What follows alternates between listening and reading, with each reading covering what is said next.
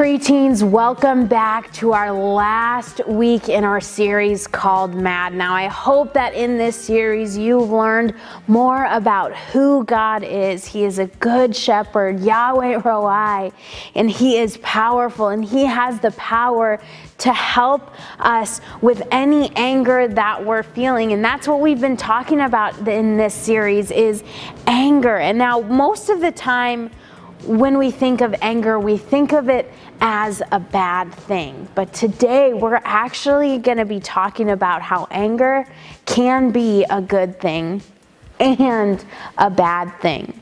So you might be wondering how can anger be good? Well, one time that anger is good is when God is angry. As we read the Bible, we discover that God actually gets angry from time to time. Let me show you a few verses where God is angry. Nahum 1 2 says, God directs his anger. Or Romans 1:18, God shows his anger from heaven.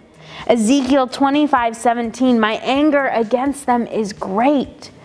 Or Psalm 7 11, he shows his anger every day.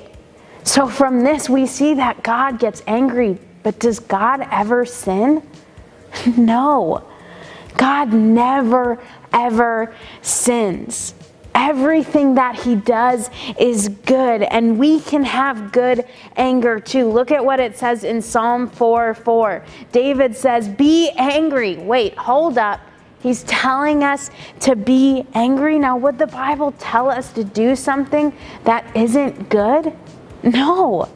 No, it's now it's important that we learn about how anger can be good by by looking at what it says in Psalm 4:4. After that, it says, "Be angry and do not sin."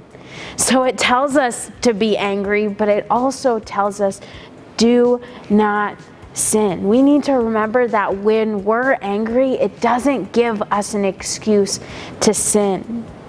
So let's talk about this a little bit more. Why, how can anger be a good thing? I want you guys to think about a smoke detector for a minute. When a smoke detector, a smoke detector is a good thing, right? I think we would all agree that it is. And a smoke detector can tell us when something is wrong and needs to be changed. When a smoke detector goes off at me, it, it's telling us, okay, something's happening that needs to change. And the same is true for our anger. When God gets angry, it's because something is wrong and needs change. And the same thing is true for our anger. When we get angry, the anger is telling us that something is not right and change is needed. The problem with anger comes when we rely on our own power and our own creativity and wisdom and righteousness to make a change instead of looking to God in our anger. What do we do when we feel angry? What can we do instead of sinning when we're angry? Well, let's think more about this smoke detector. The change that is needed when the smoke detector goes off depends on why the smoke detector is going off. For instance, you might look around and see that there's some smoke coming out of the oven. And if that's the case, the change that is needed is maybe to turn off the oven and open up a window to let some of the smoke out. But if you look and see that there's a fire in the hallway, the change that is needed is for you to get up and get out of there as fast as you can. When a smoke detector goes off, we first figure out what is causing the smoke to go off. And the same thing is true with our anger. And so I have three steps of what to do when we feel angry. And that's the first one is to figure out why you're angry. Sometimes when we feel are angry, we just feel it. And if we don't take the steps to understand why we're feeling this way, it can cause us to sin. Imagine a smoke detector is going off, and without figuring out why it goes off, you start running around your house dumping buckets of water on the furniture and the electronics. And then you realize it's just going off because it needs some new batteries. Well, that's a problem. You have to figure out why the smoke detector is going off before you run around acting crazy about it. And step one when we're angry is to calm down our feelings and to figure out why we're angry. And there's four ways that we can do this. First, we can write down our thoughts until we figure it out. Write them down. Or maybe we can pray and ask God to help us understand why we're angry. Another way is we can go lay on our beds to lay still, be quiet, and just think it over. Or the final thing is maybe we can talk to an adult who is good at helping us understand our feelings. Maybe you just need to talk it out with somebody who can help you process that.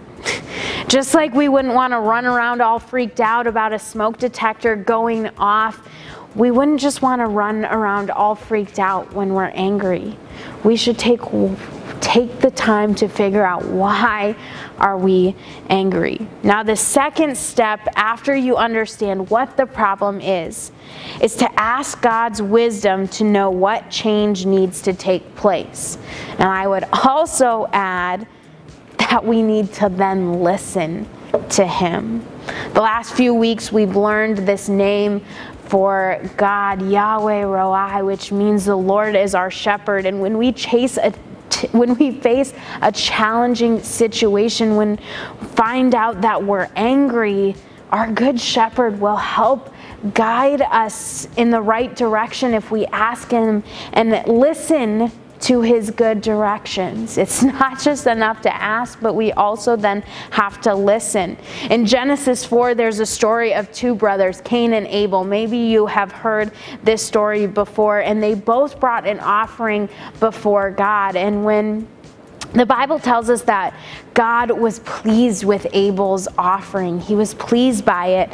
But look at what happened when Cain brought his offering before the Lord. Genesis 4, verse 5 says, But he did not have regard for Cain and his offering.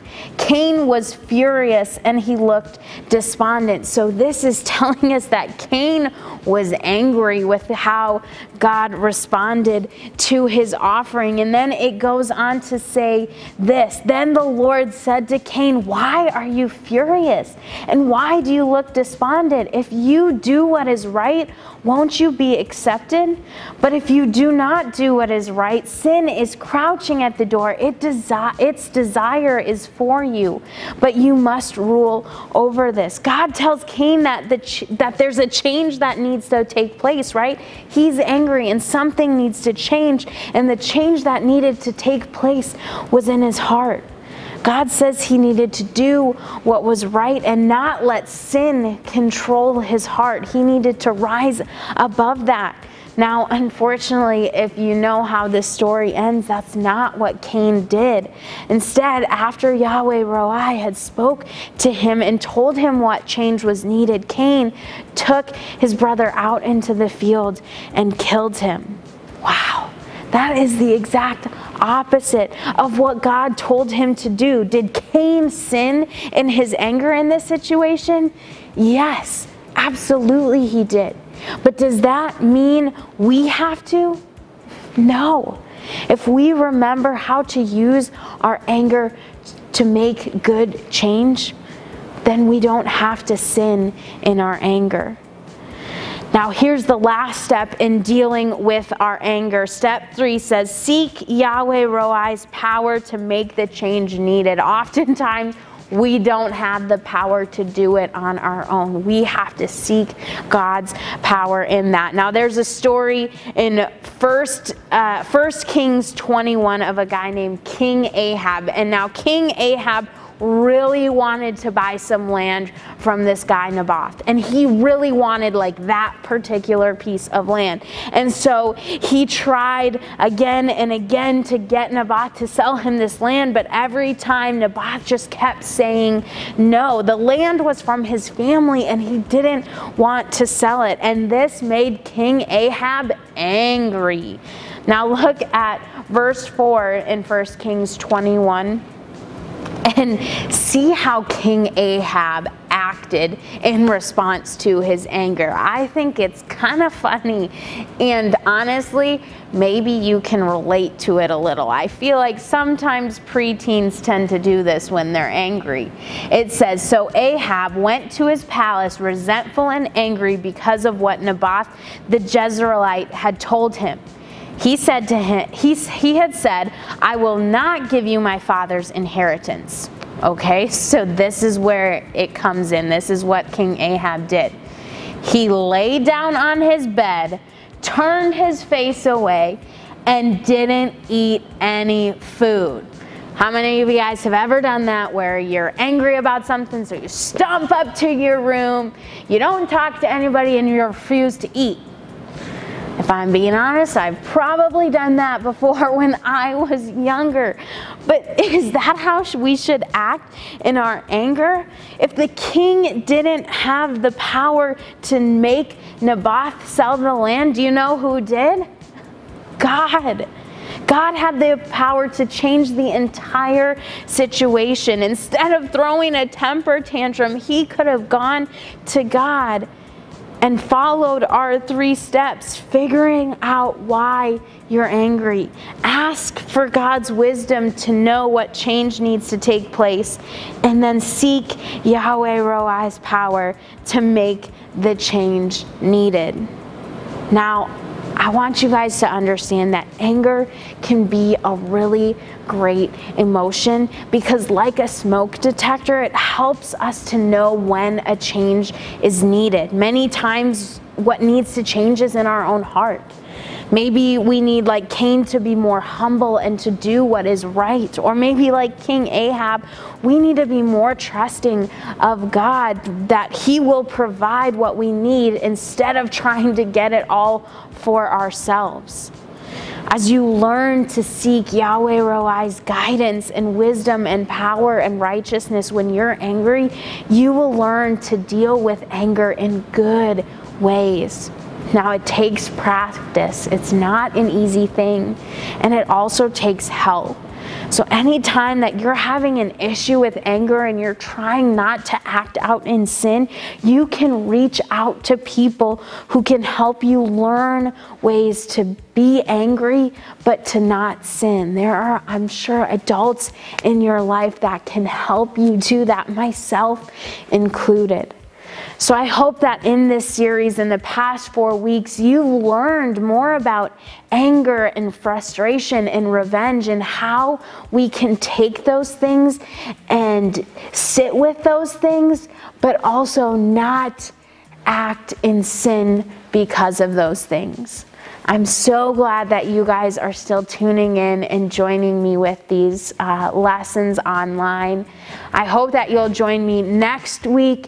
Um, actually, next week is Easter weekend. So, fourth and fifth graders, I want to encourage you to join your families in watching Big Church, okay? I'm going to be doing that, and I would love for you to watch and experience the Easter service with your families. And then in two weeks from now, we'll be back. We'll be starting with a brand new series, and I hope that I'll see you guys then. Bye, guys.